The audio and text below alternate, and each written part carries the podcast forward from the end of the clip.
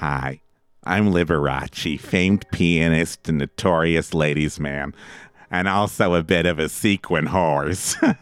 well, my former lover sued me for alimony, but because we weren't legally married, the courts didn't know what to do for us. Uh, I even wrote a song about it. I'll be seeing you in all the judicial places, clogging courts with stupid cases all year through. Thank you. It's one of my favorites. That was Palimony by Michelle Triola, Lee Marvin, and Marvin Mitchelson. Oh, I wish my brother George was here for this one. The history of palimony on this week's This Was a Thing.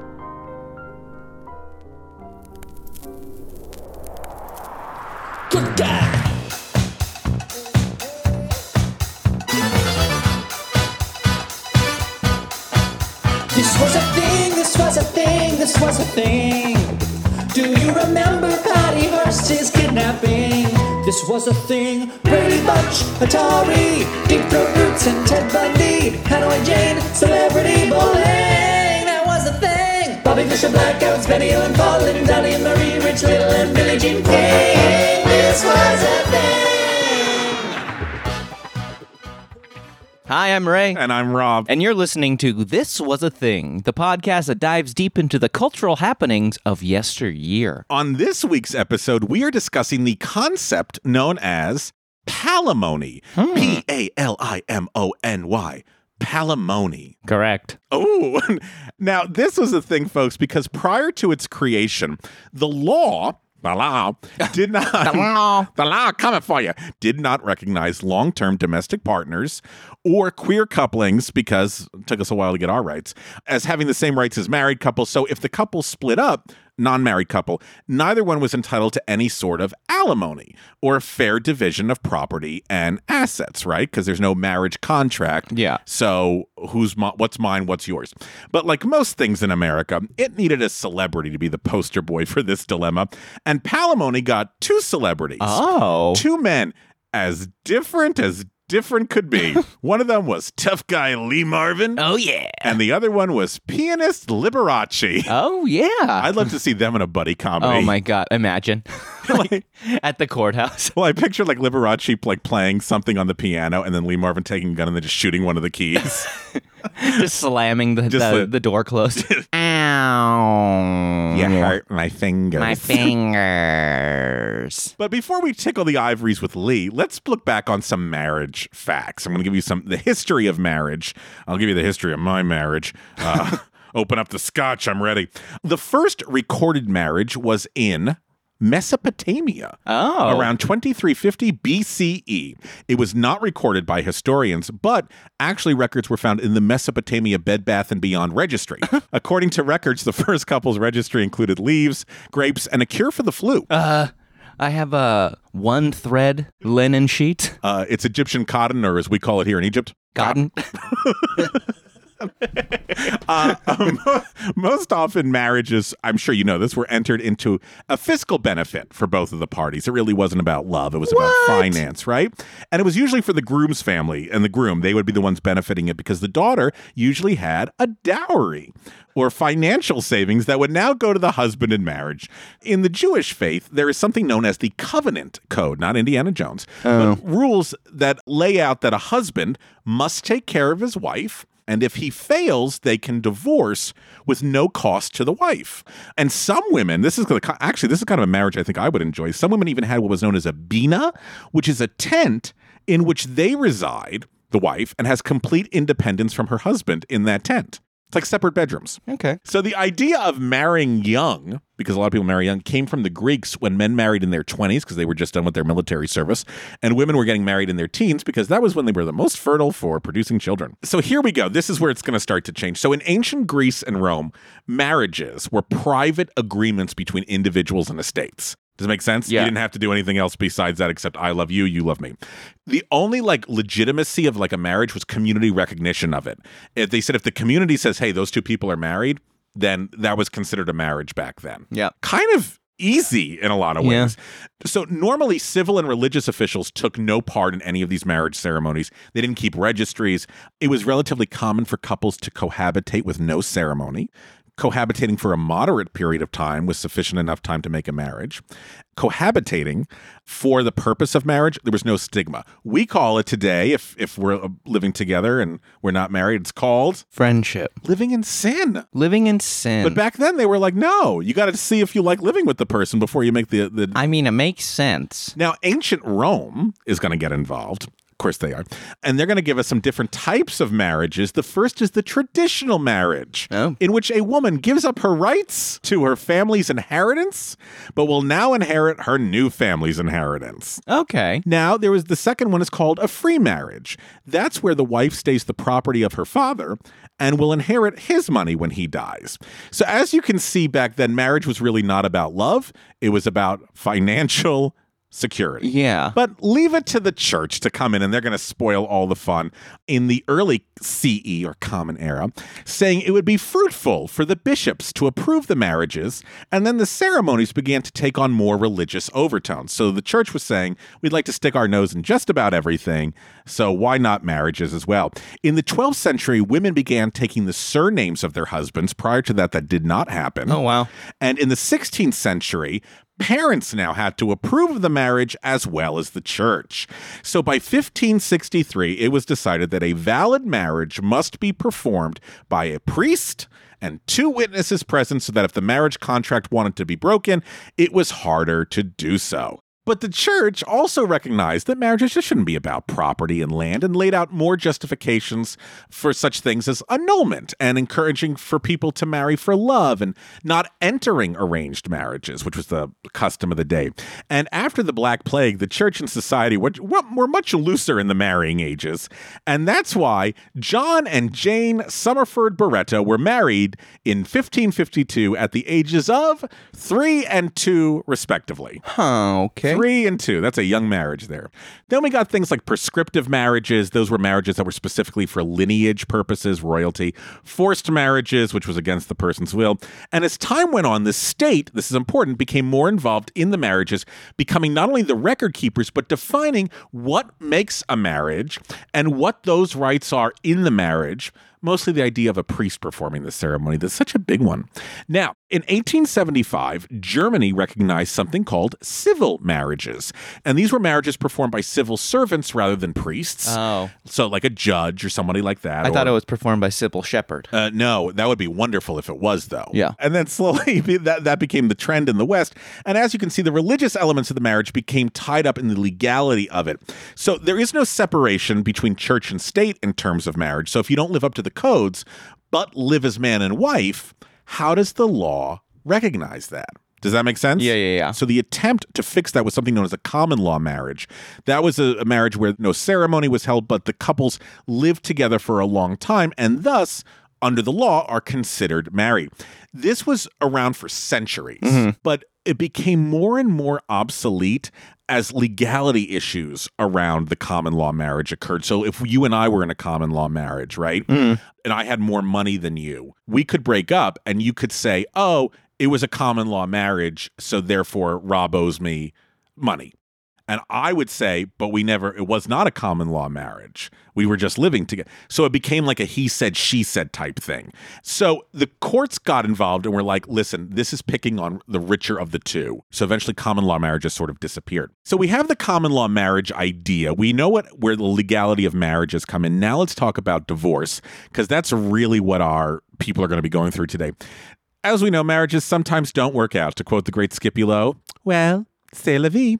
Basically, if one of the parties is unable to fill their duties and responsibilities, it's ground for divorce. There are contested divorces. That's where there's a trial.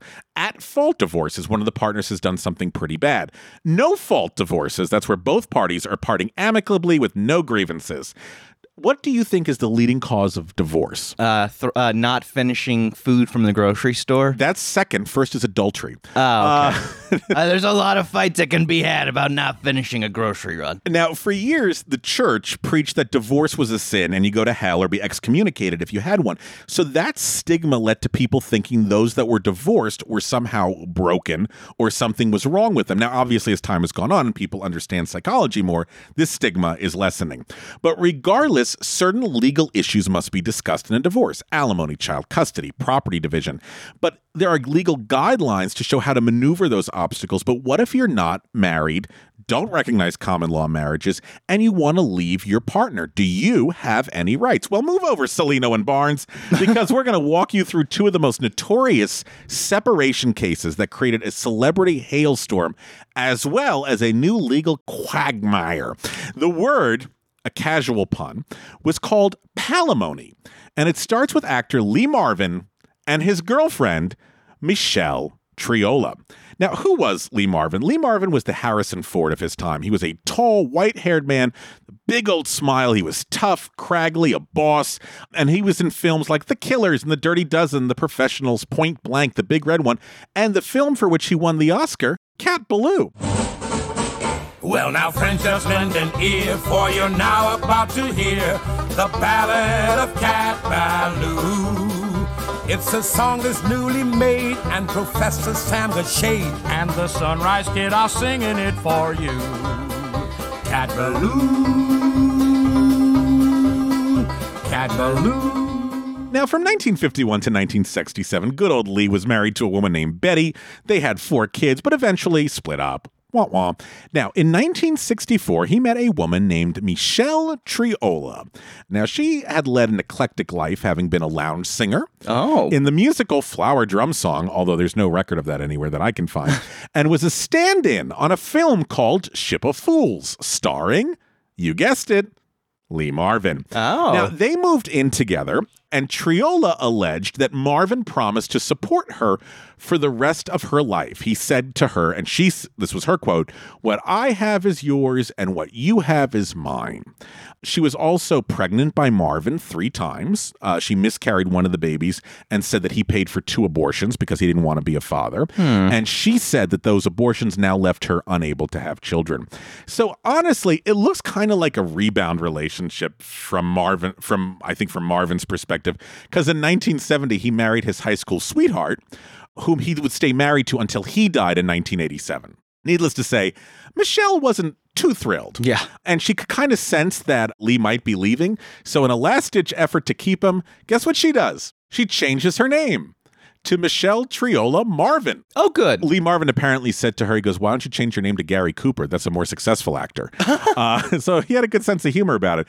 Anyway, he was like, Though, I'm out of here. I'm going with my high school sweetheart. She was not too thrilled. She wanted to take legal action, but what legal action could she take? They weren't married, but Michelle said she deserved everything under California law a spouse should get. She said, I should get alimony and I should get community property. Well, now, if she wanted that, she should have married him, but they weren't married, right? Okay, so Marvin just like to like get her off of his back was like, here's what we're gonna do. I'm gonna send you a monthly check of eight hundred and thirty-three dollars, which today is about six thousand dollars. Okay. So like six thousand dollars a month, on one condition: get the fuck out of my life. Got it. That was his one condition. But eventually, Marvin's new wife, the high school sweetheart, was like, I kind of don't like the fact that you're paying off your ex girlfriend every month. So no more of that. So he was like, okay, I'm going to stop. He stopped. Michelle Triola Marvin got pissy. So I have Lee Marvin, Michelle Triola Marvin, and now we're going to meet Michelle's lawyer, Marvin Mitchelson. Oh, good. So we got a lot of M's in this one today, Perfect. right? Now, before Triola hired Mitchelson, he was really known for winning the landmark case Douglas v. United States, which held up the rights of indigent litigants, saying that money should not be a factor in uh, your defense. Now, he had to go, though, where the money was and where the celebrity was. So he was eagerly waiting to represent Michelle Triola because, as a divorce lawyer, he's kind of the best there is. And this is a new thing he could be arguing for. He once said a divorce lawyer lawyer, is a chameleon with a law book. But what was Michelle asking for? She wanted all the rights and benefits a spouse would get in a divorce, but there was no marriage contract in place. And so it was basically he said, she said, how could Mitchelson let the world know that Triola deserves something in a snappy, snazzy way? And he found it palimony, or as he called it, marriage with no rings attached, partner alimony. It's, it doesn't mean pal like buddy. Yeah. partner. Yeah. I Oh. I didn't know that. I thought it was like, "Hey, pal." Oh, yeah. Now Michelle Triola was asking for half of everything Marvin had. And Lee Marvin is in a marriage at this point. yes. And so it would be half of his wife's stuff too, right? well, she was asking for the money that he had accrued while they were together. So anything after the breakup was not on the table, but still. Yeah. And she was charging him with abandonment, which was one of the tenets of the at fault divorce. It would take seven years for Marvin Mitchelson to get the case of Marvin versus Marvin, not Triola, to court as the courts had an issue. Legally, this was a common law marriage. But California abolished common law marriages in 1895. So the court was like, we're rejecting this case. Marvin appealed, Mitchelson appealed, and in 1976, the California court said, yeah, this can go to trial. And in 1979, with other palimony cases cropping up in 15 other states, people were really ready to go. So as soon as he brought up the idea of palimony into the world with the first, Yeah. you know, I want to try this. Other people in other states were like, oh, I want to do this too. So California court was just like, maybe we should take a look at this and be the first to like help settle this. Now, remember, folks, this was also the time of the sexual revolution. So non married couplings was becoming more and more prominent as time went on. So this was probably not going to be the only time a case like this was going to arise. It's probably going to be one of the only times it was for a celebrity, but here we go. Basically, the case is he said, she said. Now, what Michelle Marvin had said, the reason, well, why do you want this money? She said, I gave up my career as a singer and an actress to serve as Lee's cook, companion, and confidant, just like a spouse. So she claimed she was entitled to half of what he had earned during their relationship. Her share would be $1.8 million plus $100,000 for the loss of the career. Now, Lee Marvin, basically what he does say is, hey, she's crazy and we never got married because this is exactly what I wanted to avoid. But it didn't matter because what Mitchelson had to prove beyond a reasonable doubt that there was an oral or implied agreement between Lee Marvin and Michelle Triola that he would share his assets with her and he reneged on that. Okay. So they go to court. Needless to say, the courtroom was packed every single day. Fans, reporters, legal eagles all crammed in the courtroom to see what would happen in this case. It was even a very famous focus of an SNL sketch with Dan Aykroyd and Jane Curtin. People are reluctant to get married these days, and looking at divorce statistics, who can blame them? But the lack of a piece of paper does not necessarily mean the lack of a total commitment. A woman in this modern day relationship may well give up all her own personal pursuits, as Michelle Marvin claims she did, to give her full support to her man's career. And Michelle Marvin is just asking that the courts recognize that reality. Dan, there's an old saying behind every successful man, there's a woman, a loving, giving, caring woman. But you wouldn't know about that, Dan, because there's no old saying about what's behind a miserable failure.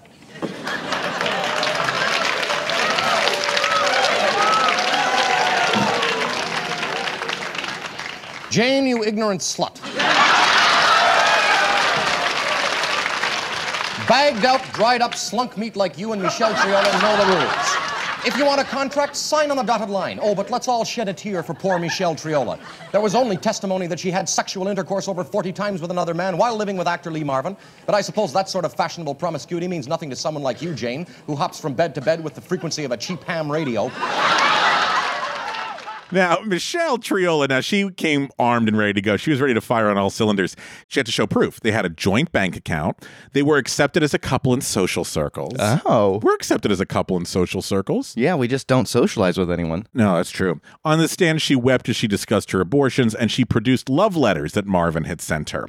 Now, Marvin, uh, Lee Marvin, he was ready. He goes, If I intended to marry her, I would have. He said, I didn't share my assets with her.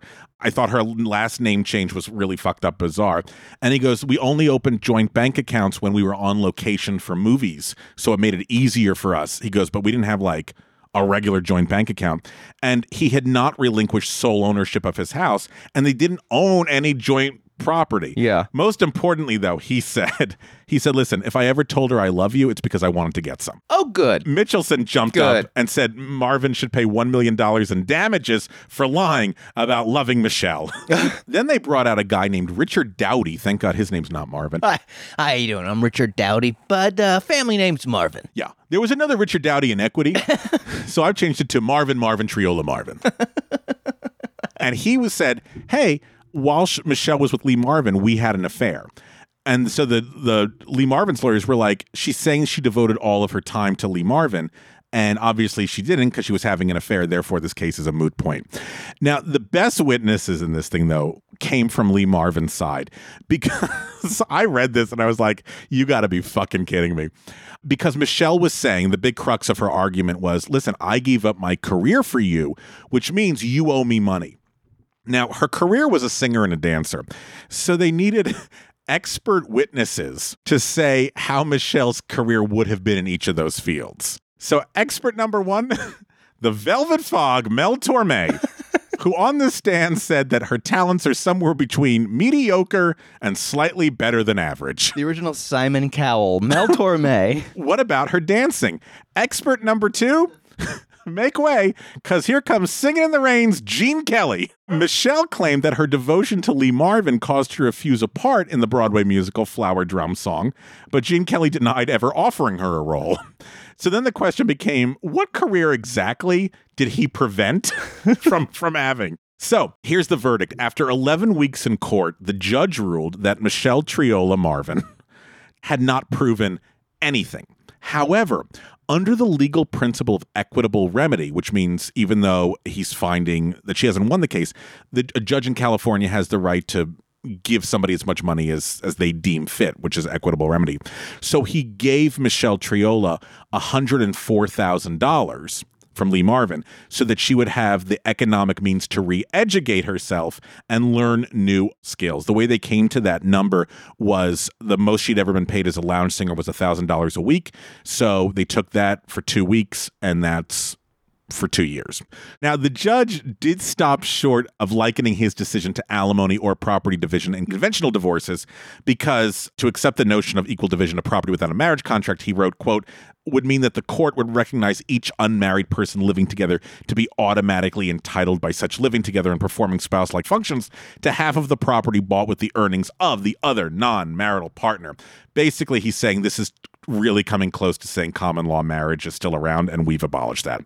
Both sides claimed victory, but the real loser in all of this was Marvin Mitchelson, who had taken the case on a contingency fee basis, thought he was going to get millions of dollars. He did not. And eventually it turned out that he basically earned $6.50 an hour for his time with Michelle Triola Marvin. Now, in 1981, another court overturned the verdict, and Lee Marvin never paid Michelle Triola one cent. Wow. Lee Marvin eventually died in 1987. He never paid Michelle Triola anything. He stayed with the woman that he had uh, met in 1970.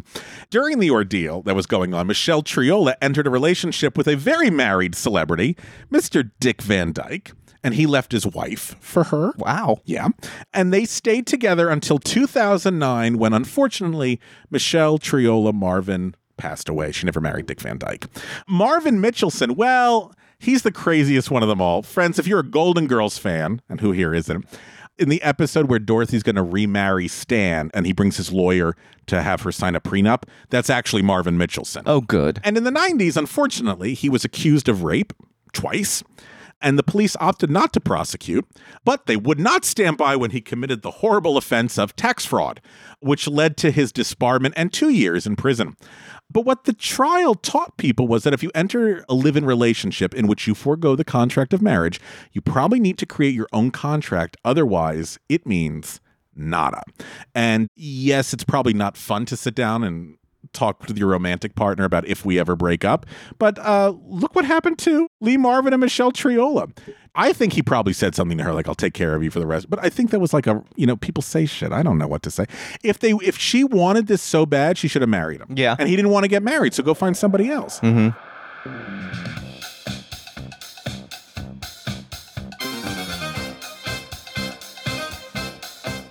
Ray, what are you thankful for this month? Well, Rob, I'm thankful that we have so many great This Was a Thing listeners and that so many of them financially support us so we can continue to dive as deep as we can into the cultural happenings of yesteryear. and support my Hummel habit. Want to help us be even more thankful? Head on over to patreon.com, that's P A T R E O N.com, and search for This Was a Thing and set a monthly donation. Even a dollar a month helps us. Your contributions help us continue doing what we are doing. And what are you doing this November, Rob? By being thankful that we can have as much diet canned cranberry sauce as we want, gotta get my P90 Xmas body on. Ow. Pulled a hamstring. Go lay down, Rob. Hmm. We are thankful for all of you and we'll be even more thankful if you can head on over to patreon.com. Now, we're going to go into a more complicated legal matter because now it's time for some pride. Okay. While Lee and Michelle were not everyone's cup of tea because they opted to live in sin and not enter the holy bonds of matrimony, at least matrimony was an option for them. What if you would have gotten married if you were allowed to? And for that, we go to Tickle the Ivories with Mr. Liberace. Yes, Liberace, the iconic piano player who owned more furs, diamonds, and clothes than any actress in Hollywood, but just never found the right woman. Wonder why. um, he couldn't be gay. He was accused of being gay in the late 1950s in a London newspaper, and he took that paper to court, and he won. Wow. Here he is uh, discussing gay rumors. we're living in such a permissive world that I don't think anybody really much cares what anybody does behind closed doors. It's not shocking anymore. It's, uh, uh, I think in the 50s, uh, any uh, publicity uh, along those lines was uh, very daring and, and it called for a defense. Liberace's sexuality was one of Hollywood's worst kept secrets, but it was a secret and one that was able to stay within the confines of Vegas and LA. If Liberace was making folks money, nobody cared, and he made hotels tons, tons of money. Now, if you want to learn more about Liberace and the in the in the person that we're talking today about, a guy named Scott Thorson, I'd encourage you to watch Behind the Candelabra, starring Michael Douglas and Matt Damon. We're not going to focus so much on their relationship right now as we're going to focus on the legal aspects of their relationship because now the queer community is going to try to take palimony because once again, gays were not allowed to be married. And so, in the absence of legal protection, what protection could they have? When he was a teenager in the mid 70s, Scott Thorson met Liberace, who was 57, who took a liking to him. And when Scott turned 18, Liberace hired him to be his companion, a companion who could fuck him. They lived together, traveled together. Liberace put Scott in the show as the chauffeur who drove him on stage. He allegedly promised to take care of Scott for the rest of his life and even paid for Scott's cosmetic surgery to look more like Liberace. Oh, good. Talk about go fuck yourself. In the early 80s, it was clear that the relationship was not going to work because Scott had become a drug addict and Liberace had a wandering eye. And so the relationship ended when Liberace was denied Scott Thorson access to the homes. He fired him from the show and allegedly was attacked by Liberace's thugs. And he had to sign a release saying Lee did not have to support him anymore. Well, Scott Thorson was not going to take this lightly, much like Michelle Triola. And in 1982, Scott sued Liberace for $113 million. what? Some of which was part of a palimony suit. Now, this was a big deal. Yes, Scott Thorson, in a time when gays were ridiculed and AIDS was rearing its head, was so convinced he was wronged by Liberace, he would go public and say, Yep, I'm gay, and so is Liberace, and he owes me money. They had a quote, intimate sexual, emotional, and business relationship. It's a lot, isn't it? That's a lot for a business card. Needless to say, America was fascinated. The gay community was over the moon as it forced the courts to look at gay marriage as a legitimate thing, and the self hating Liberace would get his comeuppance. Of course, there were still some members of the public who believed that Lee had never found the right woman um, and believed that Liberace was, uh, was telling the truth. Scott was not his lover. He wasn't gay, and all Scott was was a disgruntled employee who got fired because he kept doing drugs. How dare they drag Liberace's good name in this mess? The sparkly gloves were off, friends. In 1983, The Globe, you know, the, the tabloid The Globe, mm-hmm. they published a story saying Scott was a prostitute and had had sex with his foster father when he was 11. And the headline was ready for this? Quote, Wicked Past of the Gay Suing Liberace. Not Scott Thorson, the gay suing Liberace. Scott claimed Liberace gave the Globe that story Of course. and sued Liberace for libel now, $18 million, as well as having received threatening phone calls from people being like, you know, you're you're a creep.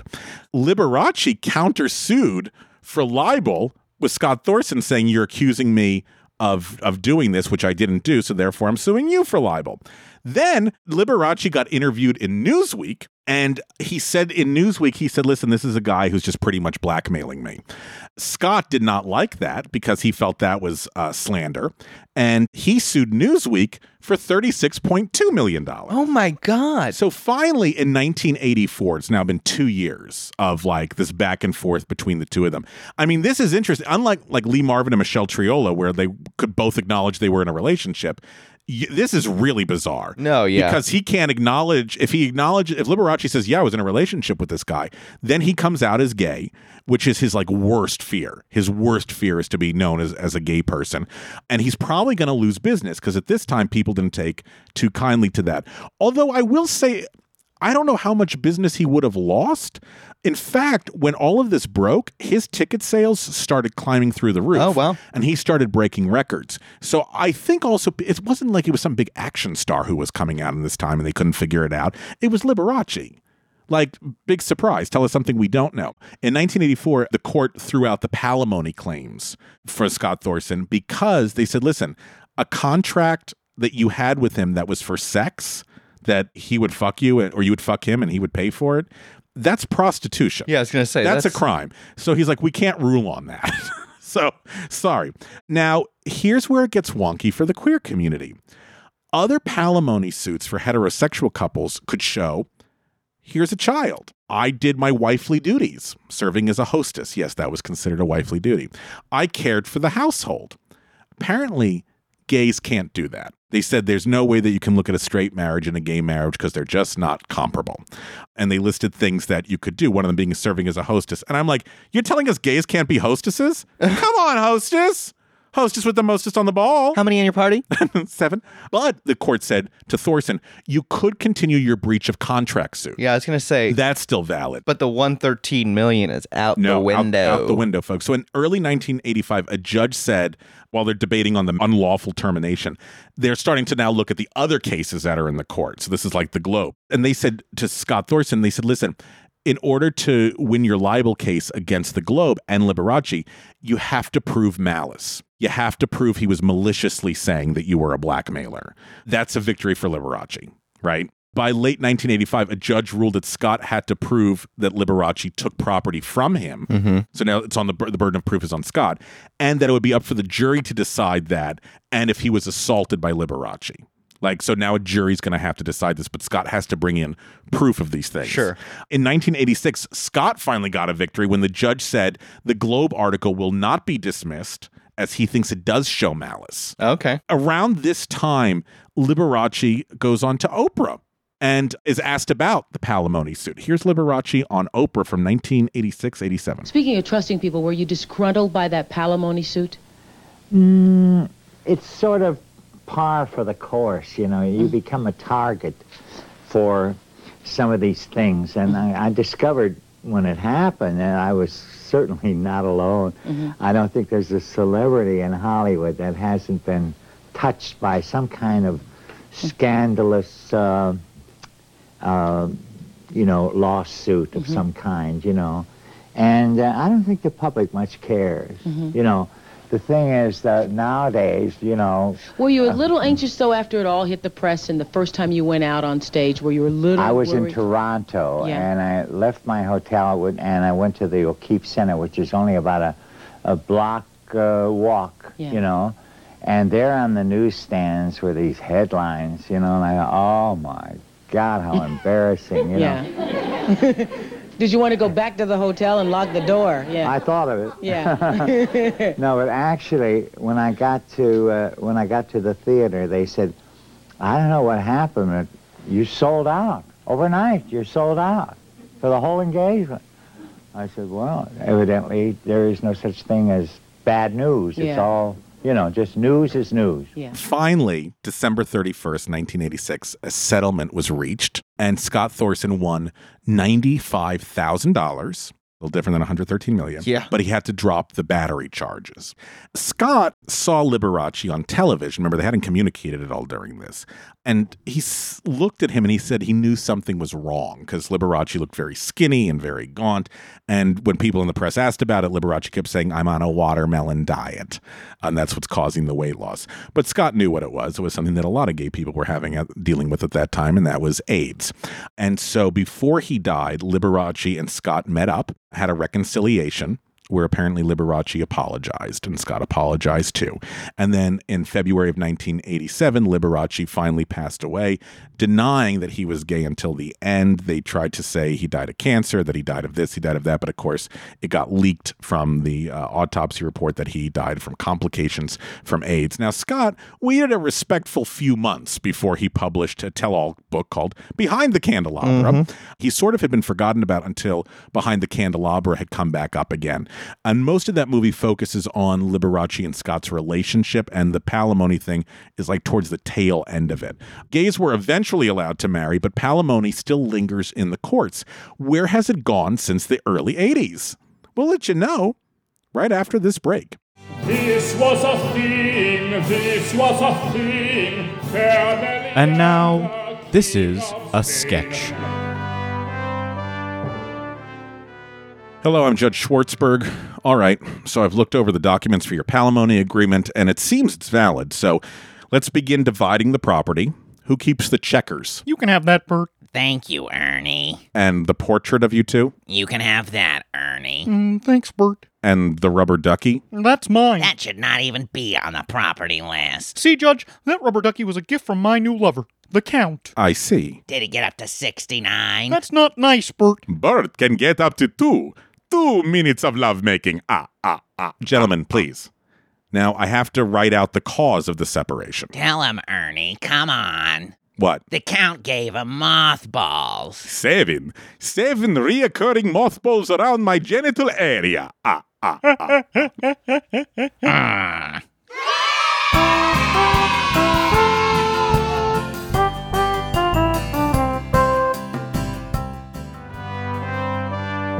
Thank you. This was a sketch. All right, friends, because of people like Michelle Triola and Scott Thorson, it was clear that many people were going to be inspired to sue for palimony. The courts would need to meet the times. Much like Jane Curtin said in the SNL sketch, times change and relationships change with them. So certain parameters had to be drawn. First of all, palimony is not settled by family court like divorces. Palimony goes to civil courts because it's a contract matter. Factors are always weighed into these decisions and all the factors that were pretty much barred up at the Lee Marvin trial, mm-hmm. like cohabitation, promises that can be proven, loss of income, commitment between partners for financial support, etc., those are all now part of what is accurate, what is not accurate. Got it. And ironically, even though it dealt with Lee Marvin and Michelle Triola, who were in a heterosexual relationship, palimony really started to move around in the 80s, 90s, and the aughts because of gay relationships. So you'll see like a decrease in like the heterosexual couples, but I'm going to mention a couple of them. There were other notable cases that we could have talked about today, but I feel like those two to me are the most fascinating. Oh, yeah, for sure. Because on one, you have, I think, a woman who felt jilted. You know, I, I don't know what career she gave up for him. I think people can sort of convince themselves of anything. And then you have this case where people who would want to get married aren't allowed to get married. So, how does the government step in when you're denying somebody a right? Mm-hmm. How does the government then compensate for that? Other cases, Peter Frampton, remember Peter Frampton? Oh, yeah. Penelope McCall, she said, Penelope said she gave up her career to be with Peter Frampton. But the judge said, hey, look, you both never acted like a married couple in public. So sorry, this isn't a palimony suit. Okay. In 1981, right before Scott Thorson and Liberace, there was tennis player Billie Jean King, a woman. Oh, okay. And she was being sued by her lover, Marilyn Barnett. You see, Billie Jean King was married, but she was gay, and she fell in love with Marilyn Barnett, hired Barnett as a live in employee, and then fi- fired her. Now, Barnett, being the classy person that she is, she blackmailed Billie Jean King, with secret love letters. King went to go pay her off, and then Barnett was like, hey, listen, I found even more powerful evidence in these letters. We're going to court. The judge threw the case out and said, This is extortion. Yeah. Like you're extorting this person. Shame on you.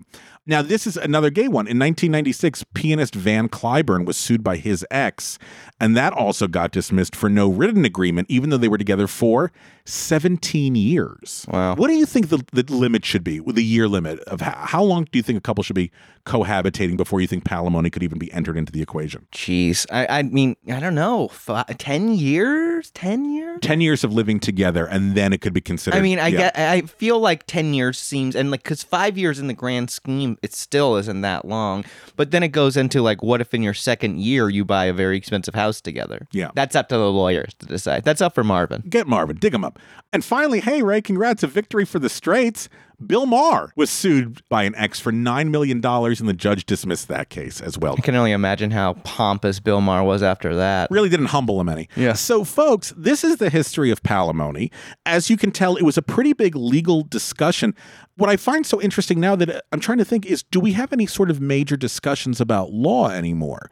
I mean, besides the fact like established cases are being rewritten like a Roe v. Wade type situation. But like the fact that we were watching a law being developed in real time and a law that kept having factors that were so consistently changing to them. I can't think of any specific cases, but I feel like some laws within the last couple of years that are being written are based on like with social media stuff. Oh yeah, yeah. social media bullying or cyber stalking or yeah, I don't know stuff. I mean, eh, online stuff we're seeing a lot, but I think especially with social media, you see a lot of like people using DMs to like threaten su- like you know Yeah, yeah, yeah. suicide or murder or just awful things. And I feel like a lot of stuff is I can't like I said I can't think of specificity, but I feel like those are the kind of cases that.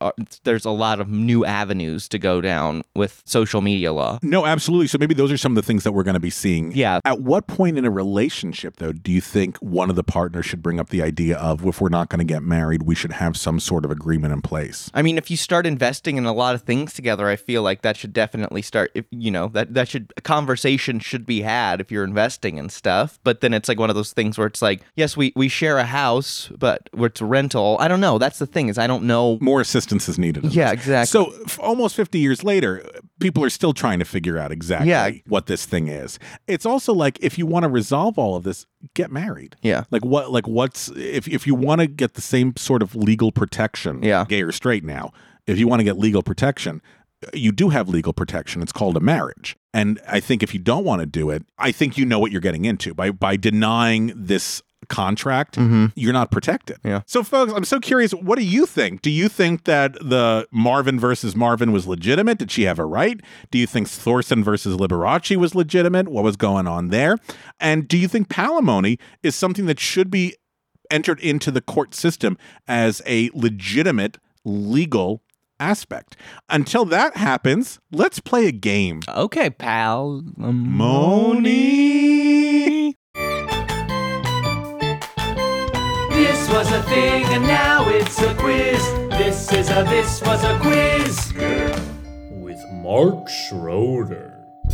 Mark, the world of palimony. What do I know about it? What do you know about it? Well, when I first moved to LA, I lived in Burbank with a roommate for 12 straight years. And then uh, when I moved out, I took everything that fucker had. I took half of everything that fucker had. Sorry. Did you guys go to like events together? Uh, alternating, like I would go for two hours, he would go for two hours. Oh, and, okay. yeah, we, That's fair. we had to share the time. No, it's all, it's all, it's all love with me and my my former roommate. But that's the thing I think of was, oh my god, we used to make the joke, we're common law married. Oh, congratulations. Should we just do it? Should we do it? Should we just marry each other? Guys, let's all just marry each other. The world would be a better place if we all just marry each other. I don't think that's going to be good. Uh, well, we'll think it over. I snore. You know where you see a lot of these cohabitational situations, though? Where? Sitcoms. Ah, yes. There's lots of pals, buddies, friends on TV shows that could potentially go after some palimony, you know, once these shows get canceled. We're going to find out who knows the most about these sitcom duos with a little game called TV Buds. Uh oh. Mm, Robin Ray, you're going to go head to head in this game. Oh, I'm going to read a clue about a famous cohabitating TV duo. The first person to correctly answer the clue gets a point. The person with the most points at the end gets a second season. Oh boy. Loser gets canceled. Ren of Ren and Stimpy is what breed of dog? Chihuahua. Schneider gets the point. The Bosom Buddies were played by Tom Tom, Hanks, Hanks and Rob Schneider. Laverne and Shirley were bottle cappers at what Milwaukee brewery? Schlitz. Hasenpfeffer Incorporated. Shotz Brewery. Shotz. Shotz Brewery. He created Beavis and Butthead. Mike Judge. Yes, that is correct. Larry's strange cousin Balki, Balki. Bartokomous Bronson Pinchot. Is my hails mic from on? what Mypos. fictional? Mypos is correct. Rob Schneider. What were the last names of the odd couple, Felix and Oscar? Unger and Madison. Uh, you both share a point. Everybody gets a point for that one. It took 'cause you me guys- two weeks to realize the FU meant Felix Unger. Ah! On the 60s live action Batman and Robin TV show, stately Wayne Manor was occupied by Bruce, his ward Dick, their butler Alfred, and, And this Harriet. obscure. And Harriet is correct. Played by Madge Blake. Oh my goodness Oh my gracious. God. She was also on Dennis the Menace before she did Batman. Thank you. Six for Rob. I Rob. think she died in 69. On Mork and Mindy, this was the name of Mork's mostly unseen and long suffering superior, Ork? No, that's the planet he came from, right? Jeffrey. Orson. Orson. Oh, Orson. That's actually the same thing I said when Orson Welles sat on me. Oh, Orson. On Three's Company, Jack Tripper, Janet Wood, and Chrissy Snow all lived together in this popular Southern Santa California Monica. city, Santa Monica. On Friends, what was Chandler and Joey's apartment number? 706. Four. 19. It was 19. Rob with a, s- a big sweep on that. I think Yeah. seven correct answers on that one. Uh, really wild. You know a lot about your TV duos, buddy. Thanks. I feel pretty proud of myself. And some bonus points for the Aunt Harriet, where you knew her social security number, you know, And the of coroner's kin, report. and the coroner. It's, well, it's just too much. I won a, a raffle in school and I got to go to her autopsy, so that's why I know a little bit. Of Oh, God. okay, so uh, social media at This Was a Thing Pod, yeah, website www.thiswasathingbpodcast. No, thiswasAthing.com. I still can't believe we got it. Uh, thanks, GoDaddy, not a proud sponsor of This Was a Thing. Anything else from you, Mr. Mr. Uh, Evil? Yeah, check us out on Patreon. You Get exclusive content, only five dollars a month. Old Lucy level. Patreon.com slash this was a thing. Ray, if you and I separate, who gets to keep Mark? We can do like a Monday, Wednesday, Friday, Sunday. Happy days, Tuesday. Never mind. We, I have- Hey. hey, Alimony. March What a baloney. Oh my gosh. Thanks. Bye.